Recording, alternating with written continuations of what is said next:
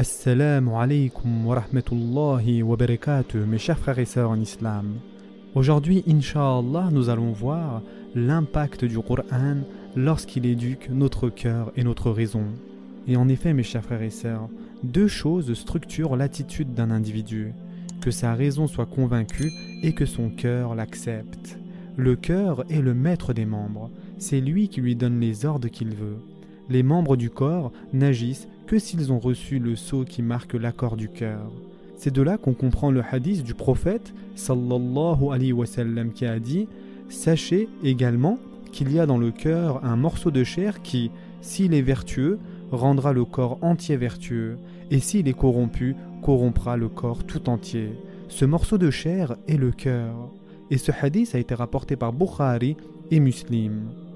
L'attitude d'un individu débute quand le cœur écoute la voix de la raison, puis quand il en est satisfait. De cela, il en résultera un acte. Le cœur est tiraillé entre la foi et la passion. La foi correspond au fait que le cœur adhère aux réalités désignées par la raison et vers lesquelles se dirigent les sentiments. La passion correspond au penchant des sentiments vers les plaisirs de l'âme et du corps, qu'ils soient tangibles ou intangibles.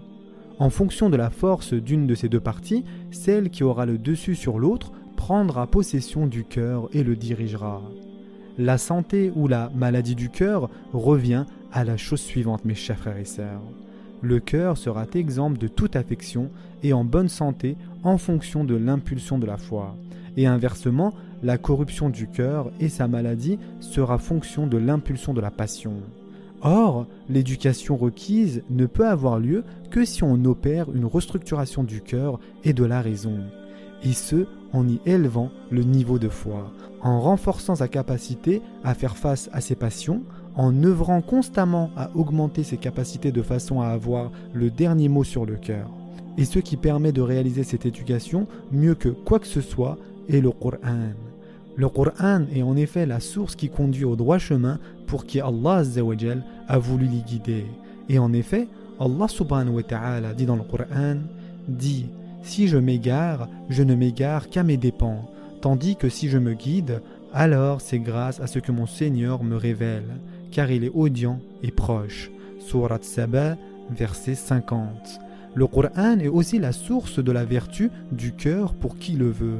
Et en effet, Allah dit dans le Coran Ô gens, une exhortation vous est venue de votre Seigneur, une guérison de ce qui est dans les poitrines, un guide et une miséricorde pour les croyants. Surat Yunus, verset 57. Les discussions et les dialogues qui se trouvent dans le Coran s'adressent à notre raison. Ces exhortations réveillent nos cœurs et nos sentiments et suscitent notre envie, accroissent notre aspiration à avoir foi en Allah subhanahu wa ta'ala. La lumière du Coran pénètre ainsi dans nos cœurs jusqu'à l'emplir après avoir pleinement convaincu la raison d'en être satisfait et de l'accepter. Cependant, mes chers frères et sœurs, une question que l'on pourrait se poser, c'est comment le Coran réalise-t-il cela? Premièrement, le Coran est son discours à la raison. Allah a disséminé dans ses propos sublimes et son noble livre une réfutation amplement suffisante à toutes les questions que peut se poser la raison autour de l'univers et celui qui l'a façonné et créé.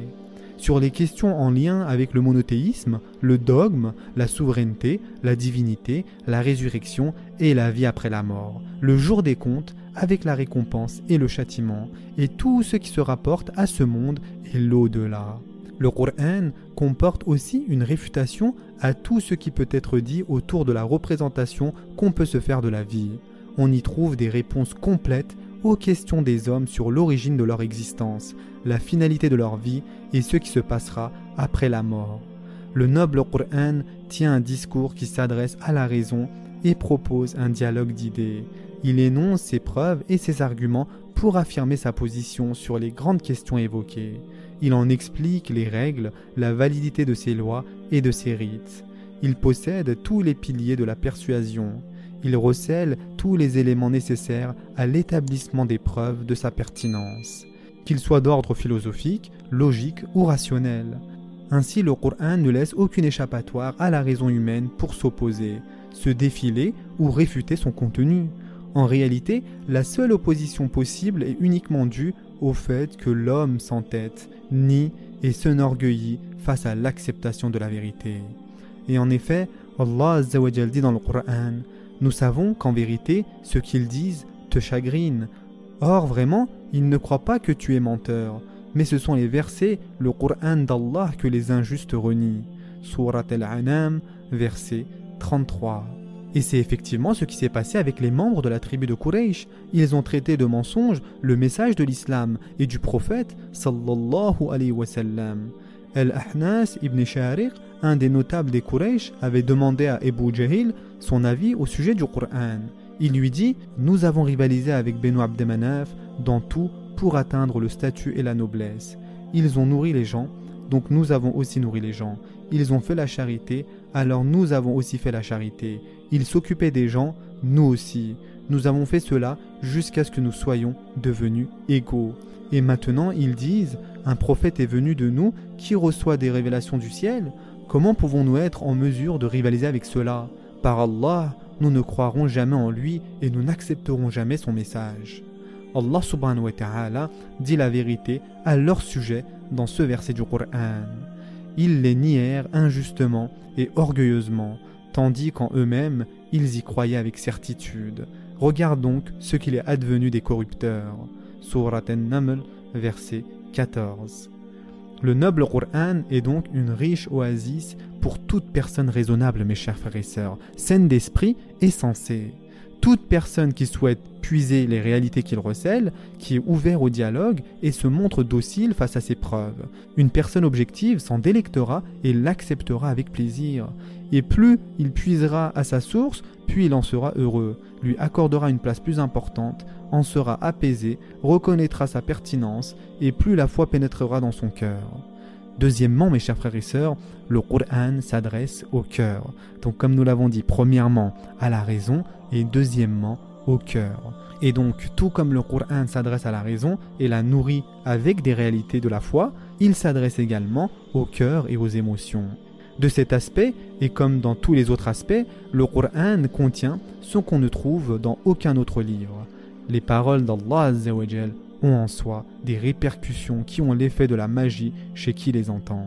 Ces paroles sont d'une douceur, d'une éloquence, elles sont parfaitement agencées et leurs significations sont grandioses, elles sont au-dessus de toutes les paroles. Ce témoignage, mes chers frères et sœurs, est celui de Al-Walid ibn al-Mughira, après avoir entendu le Qur'an. Utba ibn Rabia tiendra des propos similaires alors que c'est un polythéiste et un mécréant. Alors, mes chers frères et sœurs, comment devrait réagir le cœur du croyant soumis à Allah subhanahu wa ta'ala? Le Qur'an a une capacité étonnante à susciter les sentiments, à s'adresser aux émotions et les remuer. On ne trouve presque personne qui l'écoute sans être influencé par sa prose, sa musicalité, sa composition, ses significations, et ce, juste en tendant l'oreille. Mais si le Qur'an trouve un cœur aspirant à le recevoir, qui l'écoute attentivement, essaye de le comprendre et le méditer, il trouvera l'effet escompté de ses exhortations, ce qui est inclus dans le cadre de l'éducation du cœur. Le Qur'an est une oasis pour le cœur, il le transporte entre les causes de l'augmentation de la foi avec une étonnante facilité, il l'y amène progressivement par étapes. Parfois, le Qur'an l'invite à purifier son intention pour satisfaire le Seigneur, ce qui signifie soumettre son cœur à Allah seul et faire en sorte qu'il soit son seul objectif à l'exclusion de tout autre. Et en effet, Allah subhanahu wa ta'ala dit dans le Coran Il ne leur a été commandé cependant que d'adorer Allah, lui vouant un culte exclusif, d'accomplir la salat et d'acquitter la zekat. Et voilà la religion de droiture. Surat al-Bayyina, verset 5. Allah subhanahu wa ta'ala dit aussi Invoquez Allah donc en lui vouant un culte exclusif, quelque répulsion qu'en aient les mécréants. Surat Qafir, verset 14. Allah dit aussi dit Il m'a été ordonné d'adorer Allah en lui vouant exclusivement le culte. Il m'a été ordonné d'être le premier des musulmans. Dit Je crains, si je désobéis à mon Seigneur, le châtiment d'un jour terrible. Dit C'est Allah que j'adore et lui voue exclusivement mon culte. Adorez donc en dehors de lui qui vous voudrez. Dit Les perdants sont ceux qui, au jour de la résurrection, auront causé la perte de leur propre âme et celle de leur famille. c'est bien cela la perte évidente. Surat Az-Zumar, versets 11 à 15. Et enfin, Allah subhanahu wa ta'ala dit Et n'invoque pas en dehors d'Allah ce qui ne peut te profiter ni te nuire. Et si tu le fais, tu seras alors du nombre des injustes. Surat Yunus, verset 106. La pureté de l'intention est la véritable foi, mes chers frères et sœurs. Pas de foi sans une intention exclusivement vouée à Allah Et sans une intention exclusivement vouée à Allah il n'y a que le polythéisme et l'ostentation. Parfois le Coran montre la voie des bonnes œuvres et incite à les accomplir. C'est un des moyens d'augmenter sa foi. La foi augmente par les actes d'obéissance et diminue par les péchés. Accomplir davantage d'œuvres pieuses est un moyen d'augmenter sa foi. Et en effet, Allah subhanahu wa ta'ala dit dans le Coran Donne donc aux proches parents son dû, ainsi qu'aux pauvres et aux voyageurs en détresse. Cela est meilleur pour ceux qui recherchent la face d'Allah, c'est-à-dire sa satisfaction, et ce sont eux qui réussissent. Surat al-Rum, verset 38. Allah dit aussi Accomplissez la salat, acquittez la zekat et faites à Allah un prêt sincère. Tout bien que vous préparez, vous le retrouverez auprès d'Allah, meilleur et plus grand en fait de récompense, et implorez le pardon d'Allah, car Allah est pardonneur et très miséricordieux. Surat al-Muzammil, verset 20. Mes chers frères et sœurs, en d'autres endroits, le Coran nous invite à maîtriser les différents états du cœur. Il explique ce que le croyant doit faire lorsque son cœur est amené à changer d'état en fonction des situations d'aisance et de difficulté. Quand on est en bonne santé ou malade, riche ou pauvre, éprouvé ou épargné, quand on reçoit des dons ou quand on en est privé, et dans d'autres situations. La patience est un état de servitude qui doit être sans cesse lié au cœur en cas d'épreuve.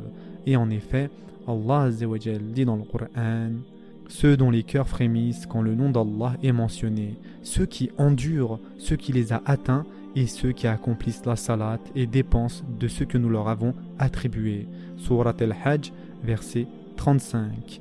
Allah dit aussi et ceux qui remplissent leur engagement lorsqu'ils sont engagés, ceux qui sont endurants dans la misère, la maladie, et quand les combats font rage, les voilà les véridiques, et les voilà les vrais pieux. Surat al-Baqarah, verset 177.